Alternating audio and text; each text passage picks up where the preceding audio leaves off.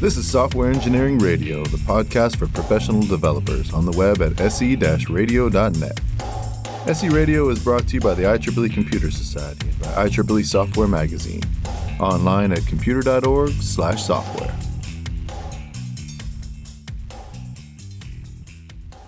Hello everyone, this is Felienne for SE Radio and I'm here today with Evgeny Shadchnev. Evgeny is a founder and CEO of Makers Academy, a coding school in London in the UK. Since starting in 2013, they've trained over a thousand developers. And before starting Maker Academy, Evgeny worked as a software developer. Evgeny, welcome to the show. Hello, thanks so much for having me here. Thanks for being on the show. So, today's episode is about code schools. And I want to know what is a code school? Code School is uh, a new way of uh, training complete beginners to be an employable uh, software developers. It's an alternative way into the industry. Whereas before, uh, before until a few years ago, many people either went to universities or taught themselves to code. Whereas today, they can go into an immersive code school and uh, start a coding job uh, in just a few months. So you already said that the audience of code schools is beginning developers, but can we be a little bit more precise there? Are these people just out of high school? Are they coming from another uh, university in, study? Uh, usually, uh, usually they are career switchers. So they've uh, they've worked for a few years in a different industry, and uh, for for different reasons decided to uh, switch careers and become software developers. On our course at Makers Academy, uh, the average age of our students is just under 30 years old. So they are they're already professionals in their careers in their careers, but they would like to add to add a coding skill to their skill set. That's interesting, the, the, way you say that. Adding code as a skill to their skill set. Mm-hmm. Does that mean that they're not going to be full time developers, but rather that they're going to use programming within the job that they are having right now? Actually, in most cases, they do become uh, full time developers. But uh, the, what our hiring partners uh, specifically like about us is that uh, when they hire junior developers uh, from Makers Academy, they are hiring people who are junior as a software developers, but who are not junior as employees. So they get people with real world experience uh, who can also uh, code. It's quite a different profile from a fresh university graduate who is uh, 21 or 22. Yeah, that seems like added value. Yep. Are there different types of programming jobs that code schools teach for? AMAT, is this like only programming or can it also be database administrator or sysadmin or front end or back end? Is it generic or specific? Uh, it's uh, a bit of both, really. Uh, generally, uh, coding schools, uh, both in the UK and uh, in Europe and in the US, they try to run generic courses to give the foundation of the most important things Uh, required in a uh, in a software engineering uh, job. But at the same time, uh, inevitably, uh, coding schools runs run targeted courses for uh, software developers or uh, data science uh, data science students. but it rarely becomes very it rarely becomes very very specific like database administration, for example. Uh, because before a person is going to specialize in this, they will probably need a broader uh, foundation. Yeah, so it's really like an introductory programming course or maybe a bachelor's degree that's quite yep. generic, and yep. afterwards you would specialize. Yep. Talking about bachelor's degrees, I teach at a university, as some listeners might know, and of course, I wonder personally why do we need code schools? Students can just come to university, even if they're uh, further in life they could still take university education. How is a code school different? What gap does it fill? I'm going to speak from experience because uh, personally I learned to code at my uh, at university. I've got both uh, undergraduate and postgraduate deg- degrees in uh, computer science. The key difference is that uh, first. coding schools tend to get people employed, employable much, much faster than universities. In other words, we're talking about months and not years. Uh, but uh, secondly, uh, code, uh, coding schools are usually uh, laser focused on getting their developers employed, whereas universities give a much broader foundation, which may be really, really useful for some jobs, but not for all of them. So, for example, when I when I started working as a junior developer myself after graduating with a master's degree in advanced computing, I realized that many things which I was expected to know to know as a software developer were not taught at university at all. So I had to learn uh, on the job quite a lot and that became an uh, that became an uh, inspiration for starting Makers Academy. What if we design a short intensive course that is going to be laser focused on getting people employed first and uh, foremost? Yeah, so it is small. It's uh, smaller in scope than university education because it's really focused on employment. And in a university, we typically also teach research skills and things that might be useful if you go into an academic career. Ex- exactly. If uh, if you would like to do research in computer science, uh, there is no other. There is really no other way but. Uh, uh, getting undergraduate and postgraduate degrees um, at a good university. But if you would like to start building real software products and join great uh, great technology companies, uh, a university can be an option, but it's not the only option. And you already said in your answer that another difference between universities and code schools is it's years versus months. Mm-hmm. Can you explain a little bit more about the practical side of code schools? Are they full time or part time? Uh, they are. They are usually uh, full time because in order to uh, in order to get someone to an employable level from scratch, you need to go through approximately 1,000 uh, hours of practice. Uh, 1,000 hours is um, really uh, is is about if is going to be three or four months of full-time education and uh, maybe at least a year or more of uh, part-time education. So. so most coding schools offer full-time immersive programs that are trying to get someone from uh, having no experience of coding all the way to being employable in uh, in uh, just a few months. At the same time, many coding schools also offer part-time programs. But in order to become uh, employable through through part-time education, uh, the students should probably be prepared to invest uh, between one and two years of their life. Yeah, because if you do it full time, then where would you get money? Do you need savings for this, or are there programs where you could get paid to follow the code school? How does it work financially? Uh, financially, there are uh, different models.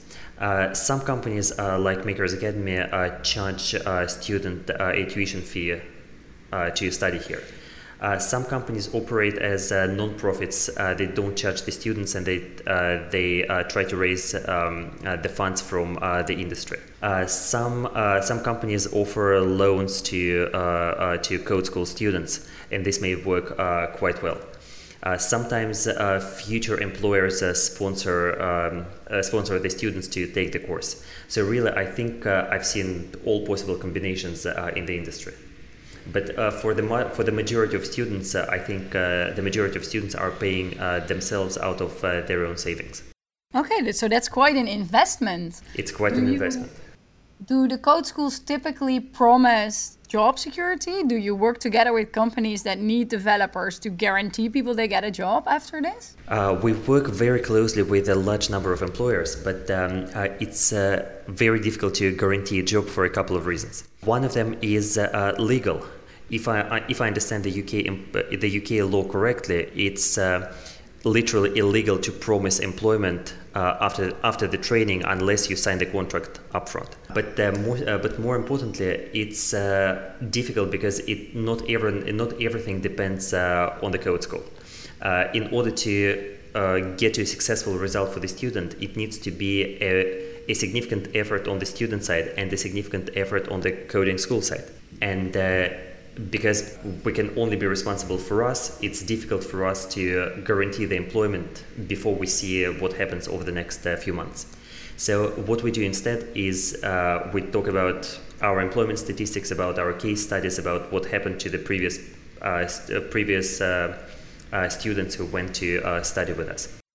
Okay, so it's it's sort of a risk then that people yes. take. Yes. Even though we know that employment is good and it's probably not that hard to take a job. Do you have any generic statistics or maybe statistics from your own code school about how many people get a job and what type of jobs also these are? Uh, the, vast, uh, the vast majority of people who uh, want to get the job and who are looking for a job that is regularly going to the interviews, doing code tests, uh, and so on get it within uh, the first uh, two or three months uh, after graduation. Sometimes it can be a few days, sometimes it can be uh, a few weeks. Uh, the average uh, salary is somewhere between 30 and 35,000 pounds.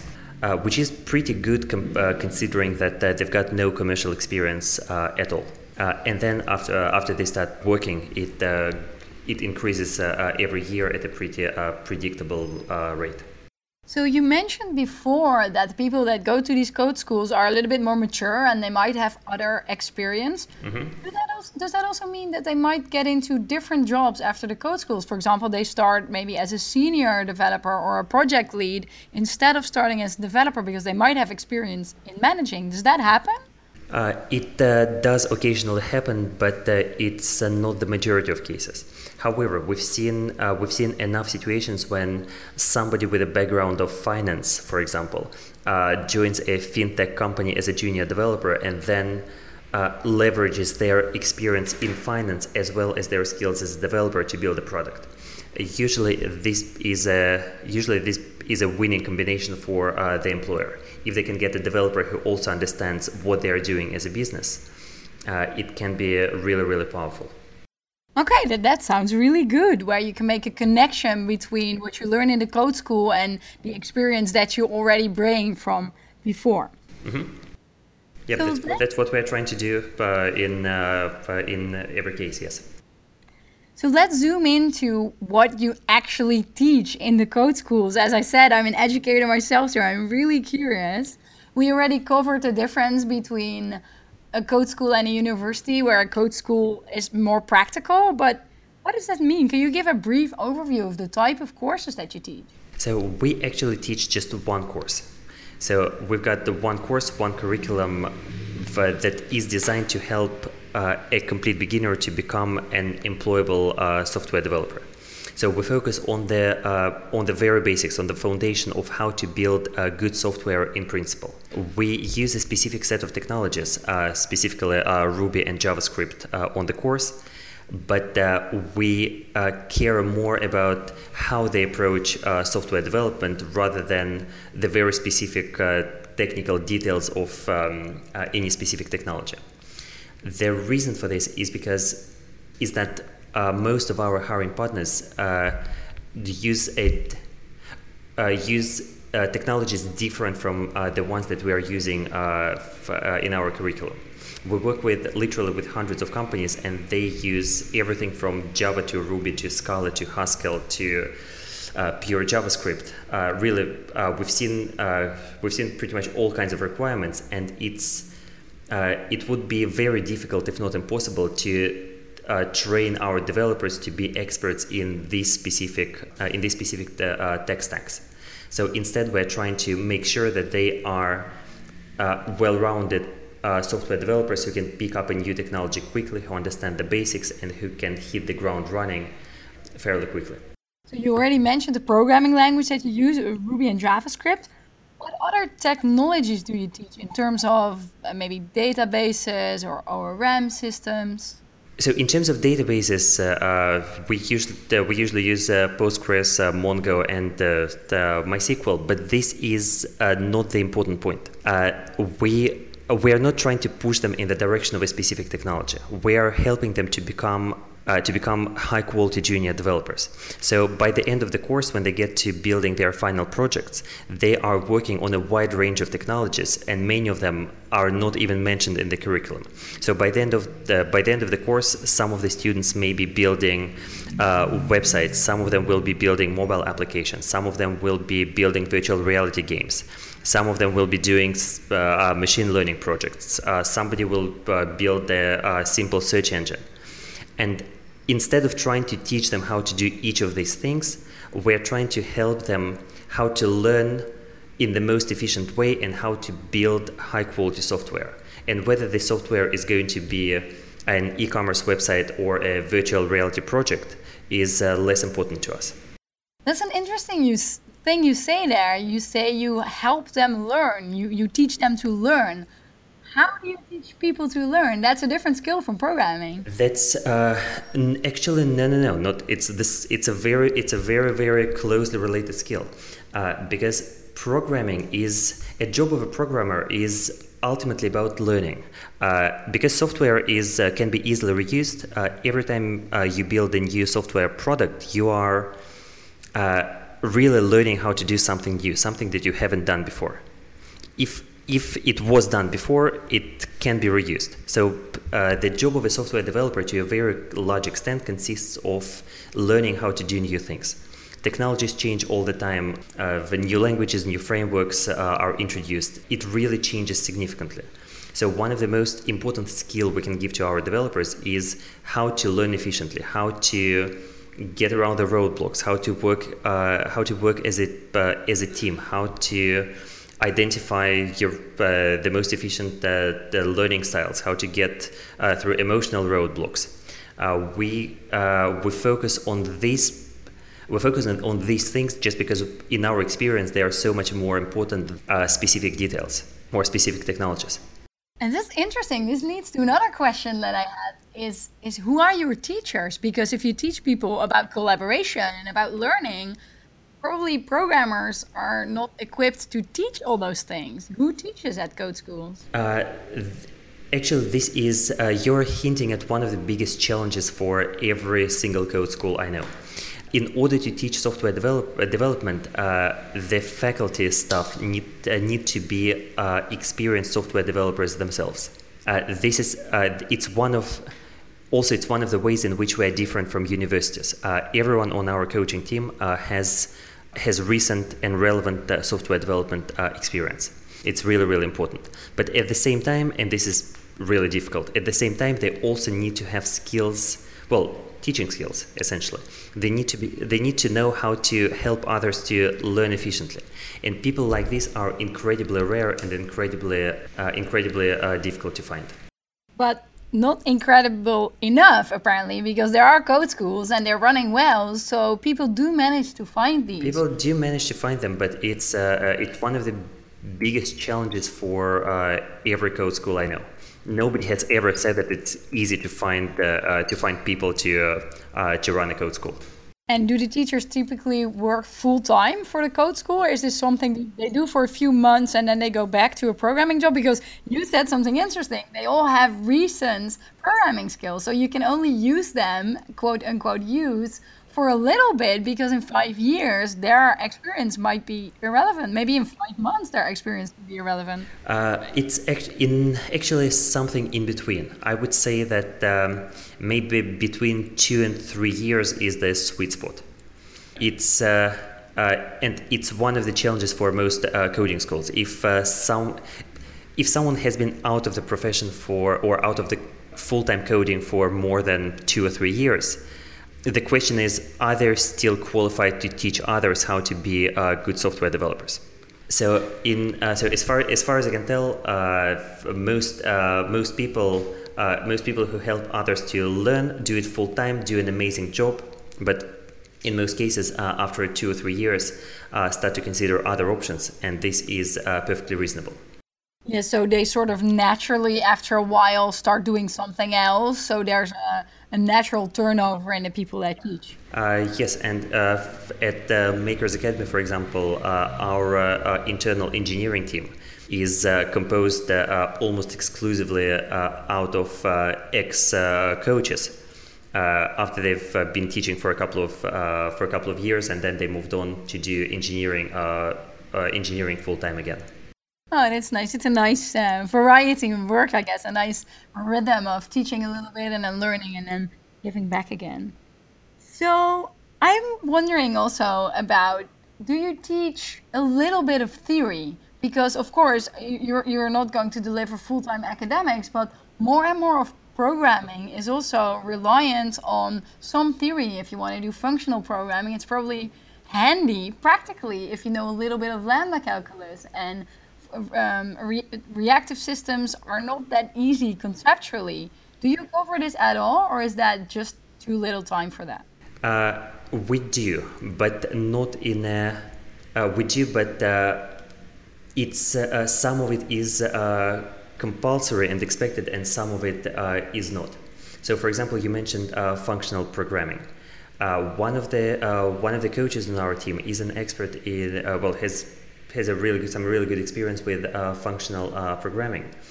Uh, at times, uh, she does del- uh, uh she does deliver the, uh, uh, very specific workshops focused on functional programming to the students if it's relevant to them and if it's appropriate for for their development but at the same time it's not something that we would uh, force all students to uh, all students to learn every, uh, at every single class so in, in other words there is considerable flexibility in how our curriculum is applied sometimes we introduce the elements of functional uh, functional programming. Sometimes we add some elements of uh, hardware development, uh, sometimes virtual reality, and so on. so there is there is quite a bit of flexibility.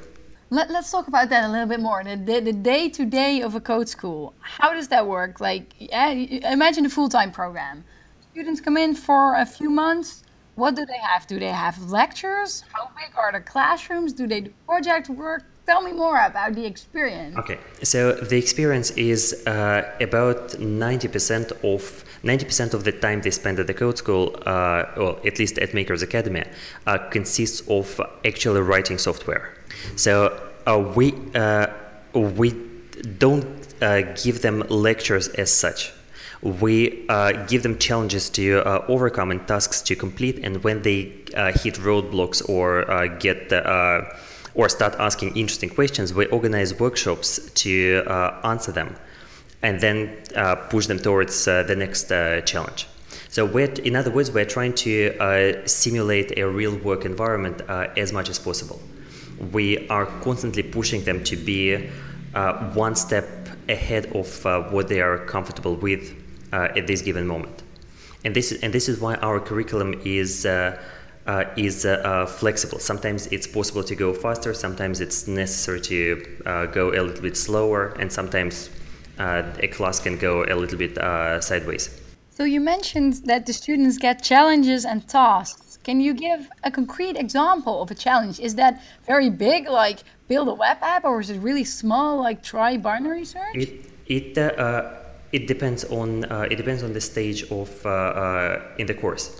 In uh, in the first week, it can be uh, something as simple as build two classes that interact in a specific in a specific way and make sure there is test coverage for both of them. So that's something fairly simple and uh, isolated. On uh, at a more advanced stage of the course, it can be something more difficult. Uh, for example, uh, let's build uh, a website which has a, a, user account management functionality. Basically, you can log in, log out, change your password, recover it by email, and so on. By doing this, the students will inevitably need to learn about uh, how to handle uh, the passwords, how to uh, store them, what is uh, uh, what's the difference between um, encryption and hashing, for example, and so on. So they need to understand and research these topics in order to get to a successful implementation. But our job is to keep pushing them in the right direction, keep asking the right questions, and keep giving helpful instructions. Interesting. And, and those challenges, the way you build them up, like you start with a small exercise and then it gets bigger, is this something you share? Is this something that you can do on GitHub or you can find? Or is that course material part of your unique proposition and you want to keep that IP close? Uh, right now, our course materials are uh, closed and we are not publishing them. But uh, at the same time, I'm I wouldn't say that it's uh, the mostly closely guarded secret. It's uh, probably if you email me uh, after the show and and ask me to uh, give you access to uh, our curriculum, I'll be happy to. Yeah, I mean, I'm, I'm personally interested, of course, but I'm also interested in understanding where the unique value of a code school is. Do you think that's in the challenges and the course materials? It's probably more about the environment and the coaches and the fact that they're all working on stuff together. Uh, yes. Uh, so the uh, the value proposition is uh, not the curriculum. The curriculum is relatively the curriculum the curriculum is is the easy bit. Uh, what makes uh, coding school special is the environment. learning learning full time in an immersive environment in teams of other people on the same journey with the same goal is is an incredible experience if uh, when it's done uh, in the uh, when all when this learning is facilitated by skilled um, skilled coaches and software engineers who can make sure that the learning process is as efficient as possible, it becomes even more useful. And uh, finally, the last, uh, the last value proposition is uh, the support of our careers team once our developers graduate from Makers Academy, we work really, really hard to help them to help them sign their first contract. In other words, our our work doesn't stop until until they get employed. Nice. Even though, as you mentioned before, there's not a promise, you definitely help them get landed their first job. Uh, there is no promise, but uh, the business, our business model relies on uh, the revenues from both students and our hiring partners. So when they do get employed, uh, in most cases we uh, are uh, we are paid a placement fee for this, and it's a, a significant part of our revenue. So as a, as a business, we are uh, very strongly incentivized to uh, keep our developers uh, employable. Yeah, and also I guess that means that the tuition can be relatively low because you have another source of income as well from the people that hire your students. Uh, true, uh, true. Although uh, we are, although they, our tuition fees are still not nearly as low as uh, we would like them to uh, to be. Yeah, I understand. So what must I imagine for the group size? So I'm thinking of a, a class. Is that one team, or is that hundred people, or thousand people? How does that work? Uh, we run uh, we run uh, classes of up to uh, 24 people. So in uh, in our experience, uh, it's the optimal size, which is neither too small nor too big. So right now on our campus, there are three parallel classes of up to 24 people each.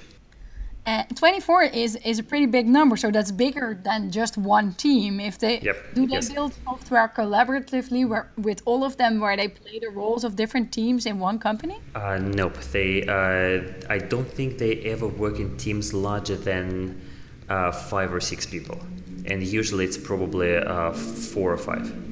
Yeah, sure, but you could still have, like you have in a company, multiple teams that still interact but you only have projects that are just for smaller groups. Uh, yes, uh, we uh, yes. I don't think we ever tried to build uh, to build a project that would uh, involve coordinating uh, over 20 people. It would be possible, but it also would be pretty challenging as well. Yeah, it might be chaotic. And how, how, with 24 people, there are going to be differences in skill quite soon and significantly. How do you deal with that if there are students that pick it up quick enough for them to know a lot or if there are students that can't really follow they don't reach the level to participate in the exercise? How do you deal with that? Uh, it all starts with uh, uh, selecting uh, selecting the students uh, really really carefully. Uh, we screen our applicants to the best of our ability because it's really really important any coding any good coding school starts with a good selection of applicants so we're trying to make sure that when they start, they are already at a similar level in terms of uh, abilities. Uh, of course, we do see uh, different rates of progress uh, on the course, but usually it doesn't cause uh, um, too many problems. Uh, very occasionally, if very occasionally, if a student is struggling too much, we may ask them to leave the course uh, but uh, it's more of an exception rather than a rule. We're trying to do our best to to attract the right candidates on the course and uh, do the uh, do the selection, uh, do the screening before they start. Can you talk about the screening a little bit more? Because we're talking about beginning programmers. This is not going to be whiteboards to a hash table live here because they don't know programming. How do you know if they can learn programming? Uh, we are I think having interviewed uh, several thousand students over the years, we uh, developed we developed a pretty good understanding of uh, what may, what uh, kind of candidates are most likely to, be, to, become successful software developers. So we are looking at uh, their ability to learn. We are looking at their mental models of themselves and their learning. In uh, you're probably uh, you must be familiar with an um, with the open mindset and fixed mindset uh, models. Yeah, well, I am, but maybe not all our listeners are. So could you Give a little bit of background here. Uh, in short, in in one uh, in uh, in a sentence, if a person believes that they can learn new things, they uh, can change. They if they if uh, they encounter an obstacle, they can get around it, and everything is ultimately within their control, and they can change what they do and how uh, they react to it, and so on. They are likely to be more successful than people who fundamentally believe that uh, what they what they are able to do is uh, fixed, limited, and determined by outside uh, forces, forces that they don't control. So it's uh, it's I'm grossly oversimplifying it, uh, of course, but in in in short, people who believe in themselves, people who are resourceful about learning and achieving their goals are just more likely to be uh, to be successful. So when we interview students, we ask them uh, what they've been uh, what they've been doing to learn coding up until now. Uh, they are trying to get out of Makers Academy. Why they applied to Makers Academy as opposed to many uh, other options. Uh, what are the key uh, challenges they think they are going to encounter when learning how to code? we go through a number of practical exercises, trying to push them to the limit of their knowledge and see how they deal with uncertainty. So, in other words, we are looking not for uh, we're looking not for specific knowledge because really it doesn't matter. We're looking for their behavior and their attitude and their set of assumptions about themselves and their world as an indication that they are going to be uh, successful on the course. It's not bulletproof, but having seen a few thousand students, uh, I have a lot of confidence in uh, our screening model. It's of course really different from the way most tech companies interview now, where they really focus on programming capabilities and not so much, I think, on these type of things? Or do you know of other companies? Do they also use these type of interview questions? Some some of them do. I think more and more companies realize that uh, uh, asking questions about uh, specific uh, topics doesn't always work well, or rather, it works well if you need a very specific area of, um, or if you need a very specific skill set. If you need an expert in a specific technology for a specific problem, yes, of course, you are going to ask questions about that technology. But with junior developers, the situation is different. You, you don't want them to know uh, the specifics of uh, the latest framework.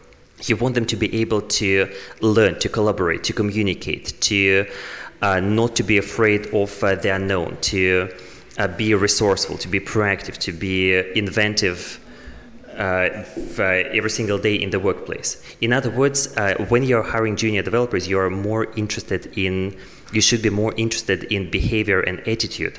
Uh, rather than the specific details of uh, their technical skills. And more and more companies are uh, realizing this, yes.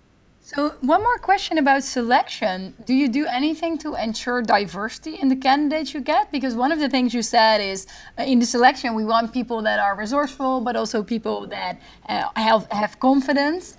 And of course, we might not observe these type of character traits neutrally. There's quite some research that if women, for example, are seem very confident, then they might be seen as too strong. Whereas if men show confidence, then this is uh, an added value. Is there anything you do to ensure diversity? Uh, we do, and we do, we do quite a lot, uh, except one thing. Uh, one thing that we've never done uh, with diversity is we never had any kinds of quotas. Uh, so we've worked uh, pretty hard over the years to make sure that uh, our course is uh, has an uh, equal representation of uh, male and female students, for example. But we never screen students based on these attributes. So what we've done instead is. we've tweaked our marketing materials to send the message that coding is for everyone and not just for young white male stereotypical developers. Uh, we've uh, uh, from from our first year we've we offered a discount for for female applicants, just to just to encourage more female students to apply. With we're supporting various um, minority groups and meetups who, who are who are helping the women in tech or uh, uh, black and Asian students to learn to code. So we are uh, trying to do a lot of work indirectly to to make sure that as many people as possible across all kinds of backgrounds realize that coding could be for them. It's a viable career whether you are 20 30 or 40 uh, whether uh, you've got a university uh, university education or not. Basically regardless of what your background is you can learn to code and uh, maybe you, if it sounds if it sounds appealing then maybe you should try. Cool. And as have these things worked for you? Do you attain 50 50 percent uh, it took us it took us it took us quite a lot of work but in november november last year was uh, the first time when we achieved uh, a 50 50 split between uh, male and female students in our uh, f- uh, at makers academy. It took a while. Yes it, it for the first few years most of the students most of the applicants were male and therefore most of the students were male. And it it took quite a lot of work to uh, change that trend and to learn how to attract uh, more diverse candidates. Cool. So I want to talk a little bit more about the impact that code schools have on the world around us. What do you think the biggest way, the biggest impact is that code schools have? I think the biggest, uh, uh, the biggest thing is coding school uh, help uh, a lot of people to learn to code, and I mean those people who wouldn't become who wouldn't have become developers otherwise. Uh, there are uh, there uh, there is a great demand for software developers, and there is a very large number of people who could become software developers. But realistically, uh, very few people are going to take a, three or four years out of their career. Uh, when they are 25 or 30, in order to go back to university.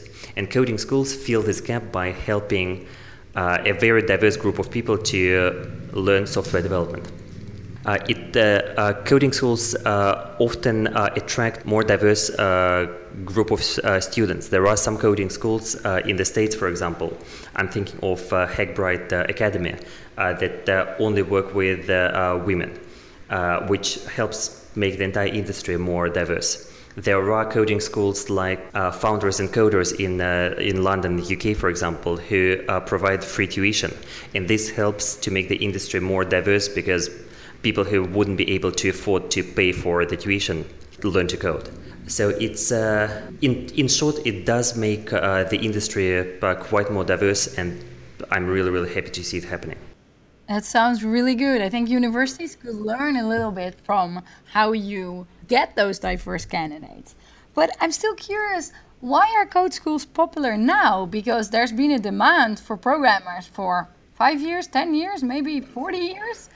Why do we see those code schools happening now rather than a decade ago? Uh, it's a good question. So I think f- it probably uh, was possible a decade ago. It's just that not many people uh, tried. Uh, five years ago, the f- uh, five, five years ago, uh, Dev Bootcamp, a coding school in the U.S., launched their program, and that and that was the event which uh, started the, which kick-started the industry. Uh, many people realized that first you can learn to code in uh, just a few months and uh, get a job.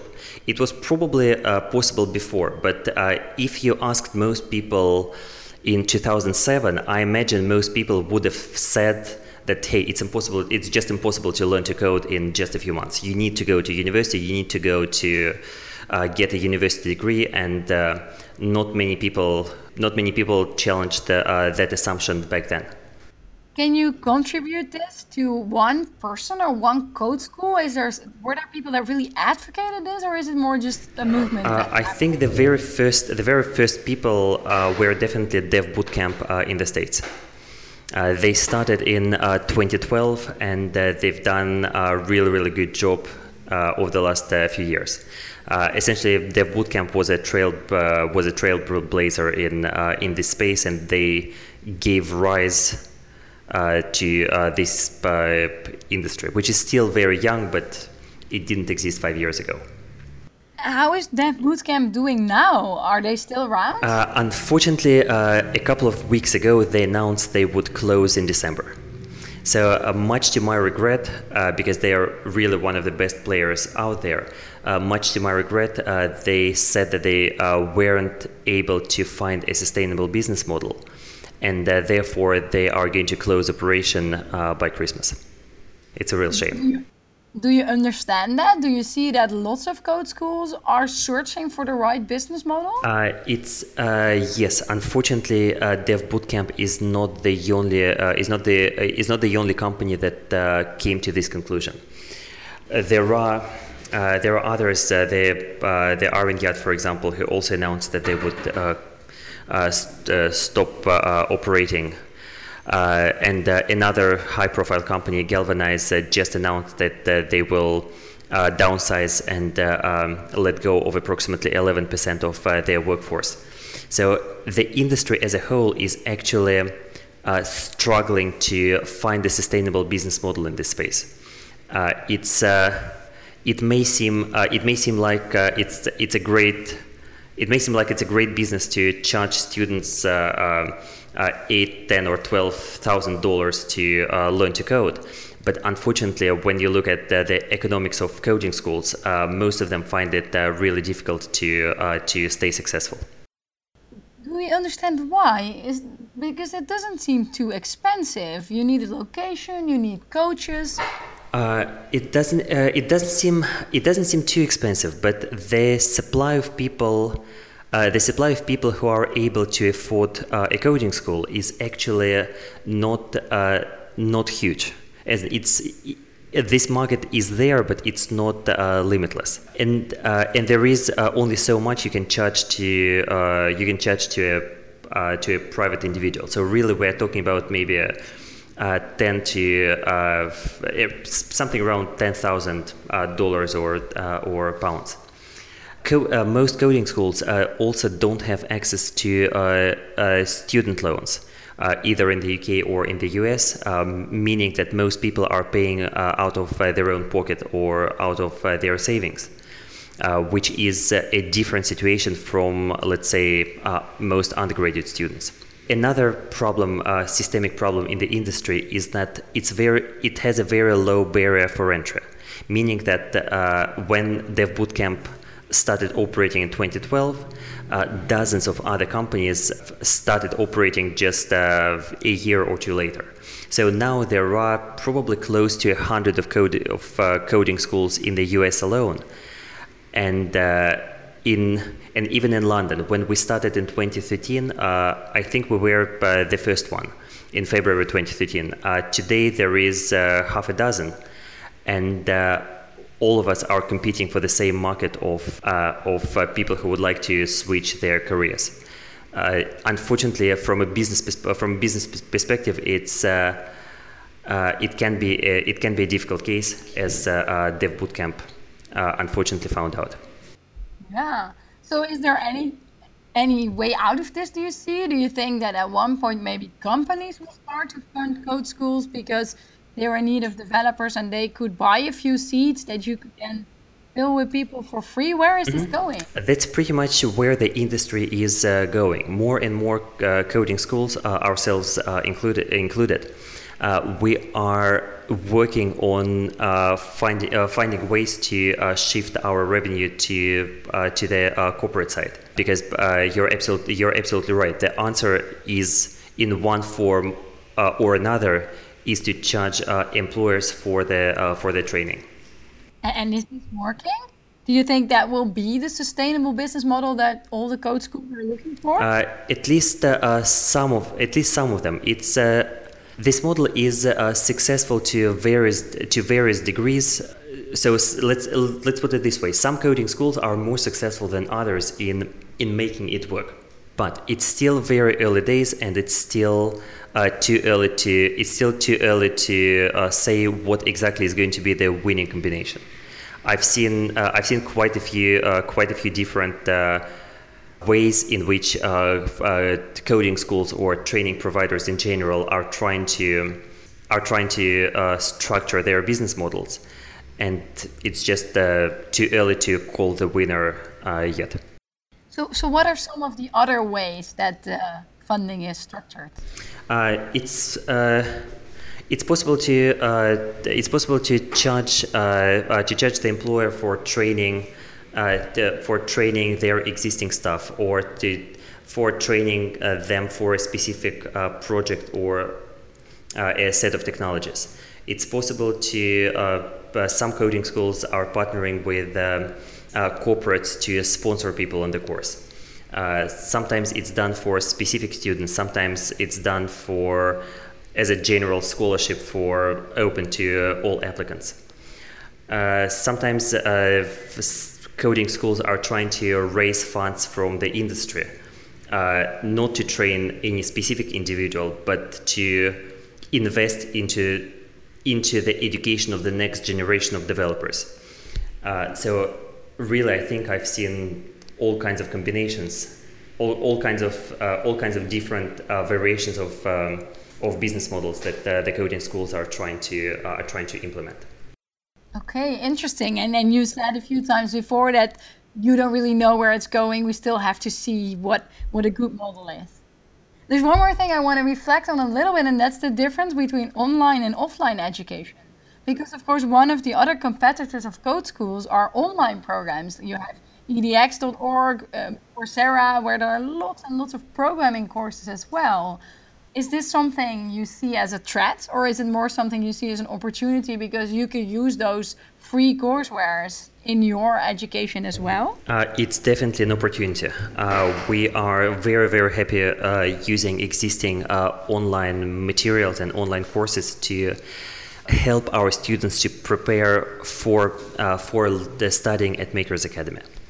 So uh, when uh, so when people apply to the uh, apply to Makers Academy, uh, I think one of the very first thing we will the very first links we will send them is uh, a link to uh, Codecademy, for example. It's it's also interesting that, that, there are different kinds of online training options out there. There are courses like um, edX or Coursera, for example, and there are immersive full-time courses uh, delivered online, uh, it, which are very similar to offline coding schools, but done uh, completely online. That can work really well as well. So, do you think the future of education is this combination of online and offline?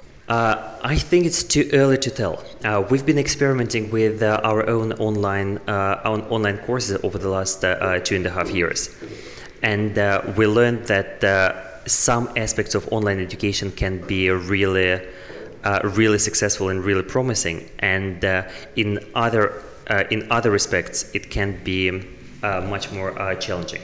So, for example, uh, when we when we were running our own our own online course, also full time immersive. 12 weeks and so on, we learned that the quality of the training, the quality of developers is exactly the same as what we as our offline course. But the challenge that uh, the challenge that we've seen is that it's much more difficult to help our uh, uh, remote students to uh, find employment afterwards, because uh, unlike unlike offline students, they tend to be outside London. In other words, if we get uh, uh, one developer in Paris, one in Berlin, one in Madrid, one in uh, Amsterdam, and one in Glasgow, it's much more difficult for us to help them find uh, great uh, jobs uh, locally. Whereas in London, because our our network of hiring partners is so concentrated around London, it's uh, it's much more uh, doable. And what do you? So you named that you said there are pros and cons, and one clear downside is that you can't really use your local network for employment. But what would be one of the upsides you see of a combination of online and offline? Uh, it's if you're doing it uh, purely online it's going to be significantly cheaper. It's uh, for studying studying in London uh, is uh, is uh, much more expensive. So right now we are charging eight thousand pounds for our on-site course in London, and when we were running our remote course, we priced it at four thousand pounds, basically half price. and if you factor the living cost in, into account, it becomes even cheaper. Uh, so one uh, one uh, significant advantage of uh, remote courses is that they can be a, a real uh, money saver. Are you still running the online program, or are you doing just uh, offline? unfortunately, we decided to close our online program earlier this year. So our last online class is going to graduate graduate next month, and that will be the last one for now. And this is because of the employment perspective. That's the issue there. It's one of the uh, one of the main reasons. Yes, our entire company revolves around getting our students into jobs, and uh, helping our uh, and helping our students uh, get employed at great technology companies is so much easier when students and companies are physically located in the same uh, in the same market. Uh, there, uh, there is there was something else that we learned as well.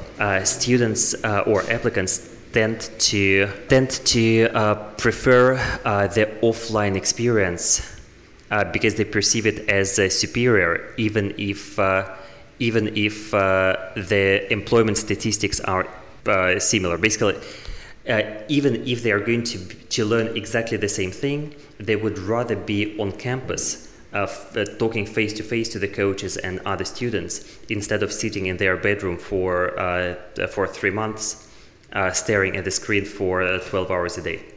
Yeah, so even though it's more expensive, the experience of the immersion and the group work in the same place, yeah, we all understand that that is something that definitely adds value. Absolutely.